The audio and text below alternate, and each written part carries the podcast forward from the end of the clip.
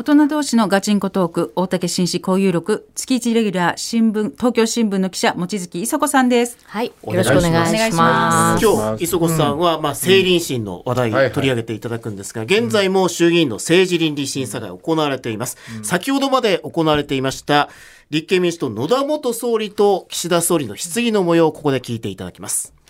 志ある議員は、政倫審をはじめ、あらゆる場において説明責任を果たしてもらうことを期待をすると。志というのはですね、世のため、人のために尽くそうという気持ちであります。裏金を作って、脱税をしている人たちに、志を求めるのは間違っていますよ、そもそもが。裏金で立件されて、刑事事件の対象になった人は3人いましたね。そして、説明責任を果たそうと、ようやく政倫審に出てきた方は、総理を除いて5人いますよね。その他の裏金に関わった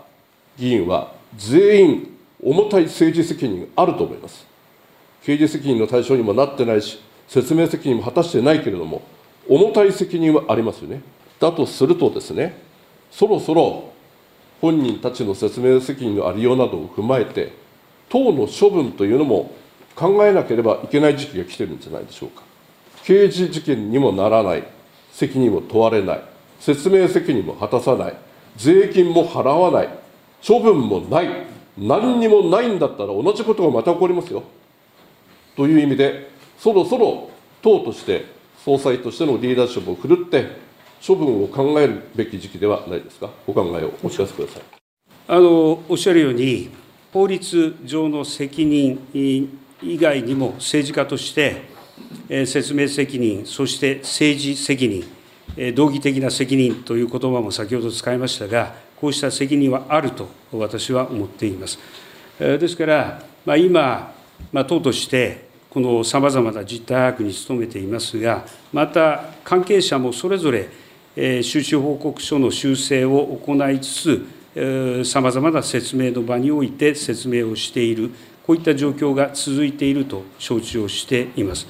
また、こうした政倫審の場においても、えー説明がこれから行われます。まあ、こうしたまあ説明責任のえー果たし方、あそして事実の状況もしっかり踏まえながら、あ党として処分をおはじめとする政治責任についても判断を行ってまいります。在任中はもう政治資金パーティーはやらないと明言できますか？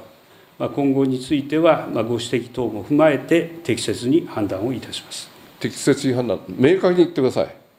もう内閣総理大臣としては政治資金パーティーはやらないと明言できないんですか？えー内閣総理大臣として、えーパえーパーティーを開催すること、これは今は考えておりません。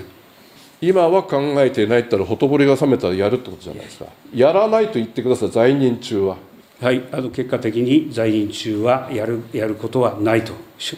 えております。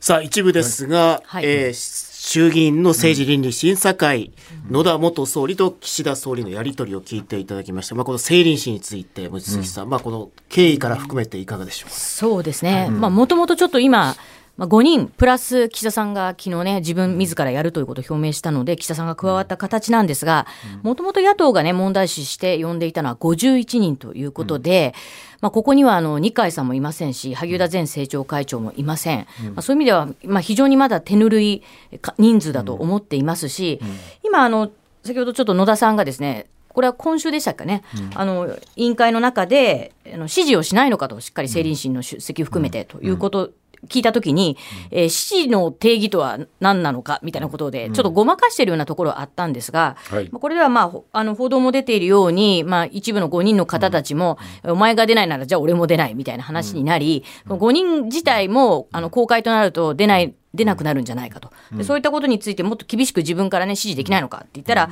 あくまでも本人の意向を尊重する意思を尊重するというのがこの政倫審の出席の条件なんだと、まあ、言っていましたが、まあ、あれ裏の状況を聞いてますとどうもやはりこれ5人っていうのはまあ軒並み武田さん以外は安倍派なわけですよね。でまああの特に安倍派が集中的に、まあ、いわゆるターゲットにされていると、こういうことに対する不満というのも安倍派の中でかなり高まっていて、で二階さんに至っては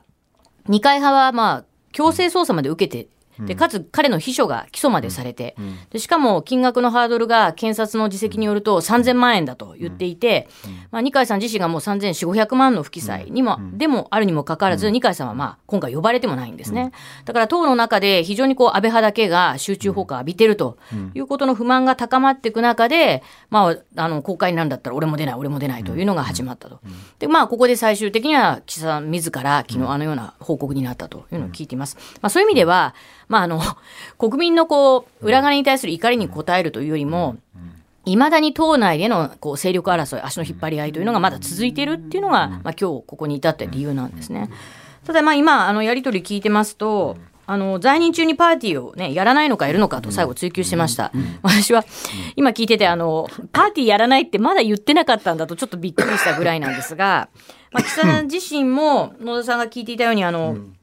2022年4月ですねウクライナ侵攻の後に大阪、広島、東京で、こう勉強会と言いながらも大きなあの資金パーティーをやっていて、これが大体3000万クラスだと、こんなのはそもそも勉強会じゃなくてパーティーだろうという追及を受けてました。で、去年12月に予定していたその国政報告会、今流れていましたけど、これについても、まあ、延期しますということで、まだやるつもりなのかと言って、まあ、これ2、3回追及を重ねたら、まあ、総理在任中はやらないということで、今、ようやく言いましたよね。まあ、そういう意味でも、岸田さん自身の身の正し方というのも、やはりまだまだ弱いなというのが、まあ、明らかになったなという感じなんですが、まあ、問題は今日この後武田さんが出て、明日以降、西村さんと、えー、安倍派の幹部たちが聴取されるんですが、まあ、おそらくいろいろ取材している限りは、この政倫審にの時間というのはやはりそうは言ってもまだまだ短いと1人当たりの質疑は15分とか20分ですよね。うん。ね。なので野田さんが今日22分が最長で、うん、22分です、はい、あと10分10分8分とかですからね。なるほどね、はい、ということなので、まあ、結果的にこの政倫審だけでは、まあ、裏金の全容が見えるわけがない。それから今岸田さん自身があの答弁してて引っかかるのが、まあ、安倍派の裏金に関する経緯や、まあ、いつから始まったかというのは分からないと、うん、10年以上前からだという言い方だけは、はい、まあ、自民党の調査の中で分かったと言ってるんですが、うん昨日ちょっとあの TBS コメンスペシャルコメンテーターの星博さんに私があの YouTube 番組の Arc Times で聞いたら、実は自民党の調査の中で2004年安倍安倍さんが自民党の幹事長代理だった時に、このキックバック問題を実はこの時も安倍さんが問題視していて、2005年以降やはりやめるべきだと進言したんだけれど当時の長だった、えー、森喜朗さんがですね、それはまあいいと言って、まあ、結局キックバックをまたあのそのまま続けたんだと。いうなんというね驚きの証言が出ているようなんですね。はいうん、でこれまああの結構表に出てない報告書の話なので私はびっくりしたんですけれど。うんとなるとですね、まあ、日時がきっかけはいつからなのか、日時や経緯はまだよく判然としないという言い方をしてるんですが、まあ、党の調査に一部の国会議員が、まあ、その詳細、まあ、つまり、えー、2022年にキックバックをやめろという、うん、えー、まあ、もう朝日新聞が報じた話だけでなく、すでに2004年から5年にかけて、当時の安倍さんはやはりこれを問題視して提言はしてたと。しかし森さんが、えー、それを続けたということで、まあ、一番の問題はこの自民党安倍派の中の6億7千万という裏金、これも5年間だけですけれど、もっと遡れば10億は軽く超えると思いますが、また、あの、単純に官僚や記者の接待とかだけにとどまらず、まあ、選挙での買収行為にね、使われてたんじゃないか。まあ、そうなると、まさに選挙法の公選法にも引っかかってくるような話なので、で、そのことについてやはりまだまだ解明されていないということと、それからやっぱり党のこのきあのやめるべきだった判断ができる、まあ、森さんですね、まあ、森さんは今、細田さんや安倍さんは亡くなられてしまいましたけれど、まあ、一応今あの、都内の施設に入っているというお話がありますが、まあ、ご健在ではありますので、やはり野党が、まあ、求めているような、一番そのかなり大元を知るですね、やっぱり森さん自身の、えー、承認喚問という国会でのね、これが必要になってくるんじゃないのかなとは思ってるんですね。えっと、あれだよね、はい、あのもう政倫審って何なんだと、うん、って俺は思ってるんだけどもともとこの政理審もこう非公開だと、うん、カメラも入れないと、はい、ね、あれ議事録っていうの、ね、それも取らないと。閲覧できないっていう。何にも閲覧もできない、うん、何やってん誰に向けてやってんだと。ね。もともとそう思うわけよ。うん、まあ、ここに来て政倫審だけに絞られてるけど、うん、まあ、それ以外のことはどうなんだと、はい、どういうお金の使い方してたんだと、うん、まあ、あの官房機密費はどうなんだと。そうですね。えーはい、それからあと生活活動活動費、はい、あれはどうなんだと。その巨額で、しかもここはあの企業献金があるわけでしょ？うん、はい。24億5千万ですね、ね昨年で。もっとね、うん、大変な問題だと俺は思うわけよ。うん、それを政倫審で、まあ、野党も与党も含めてね、やってますかやりましたよとい。う感じ、はい、これで終わるのか、本当は、もう証人喚問だろうと、うね、偽証罪もね、はい、ちゃんと問われなくちゃいけないことをやんなくちゃいけないのに、うん、あの85人のうち5人だけ出てきて、うんはい、な何を説明責任って言ってるんだと。で責任があるっていうのを説明したらねそういうことには責任が及ぶわけだよね。はい、でも説明するのは、まあ、責任というより義務だよね。そうですね。もう説明が責任じゃないんで義務なんだよそれは、はい。こうやって私は政治をやってます。こうやって公約を立てました。こうやって政治資金を使いました。それを何にもわからないままさ、このままこれで手打ちになんかなっても、なんか、いや、いやいやいやみたいなね、はいはい、ことになっちゃうんじゃないのかなとい。うふうに俺は思うんだけど。そうですね、直近のあの毎日新聞の世論調査が戦後最大の不支持率82%というのが出まして、これあの、東京でいるとその肌感覚わからないんですけど、地方に行けば行くほど、まあ、自民党員の方たちがもう離反していくという動きがすごく進んでいると。で、その毎日新聞の調査では、って思うんですけれど。本当 これだから国民の怒りがどのぐらい、うん、あの大きくなってるかっていうのは、もっと、まあ、読売新聞とか NHK でさえ、やはりあの24%とかかなり低い、あの政権支持率が出てきているので、これは、あの、特に4期、4回生ぐらいのですね、まあ、あの、奇数改正の方たちは、次の選挙、自分たちはこのままじゃまずいという危機感はどうも持っているらしいんですね。本当かな。一方で、一方でですね、あの、やはり甘すぎる、今、あの、党として処分をするのかしないのかと言って、まあ、今後考えていくという話出ましたけれど、これやっぱり取材してると、やっぱり政倫審だけでとても話が終わる話ではない。まあ、そこだけでも、まあ、呼んでる人数もそうですけれど、呼ぶ人に対しても非常に不十分だと。なのでやはりこの先にはまさに今言った承認喚問というのがあって、そして厳しい党の処分というのが出てこないと、それから法改正ですね。先ほど、まあ、連座制の適用ということにちょっと踏み込んで言ってたので私はびっくりしましたが、あの刷新本部の中では連座制適用して、まあ、秘書が起訴されたら議員もみたいな流れになることには非常に抵抗力抵抗が強くて、まあ、罰則党内罰則でとどめたいという話も出ていたようなので、まあ、こうやって本当にしっかりけじめをつけられるのか。だから政理審だけではあの今ね大竹さんが本当かなってやっぱりそう見えますよね。だって政治資金規正法を政治家が決めてんでしょ？そうですよね。そもそも。おかしいだって自分たちで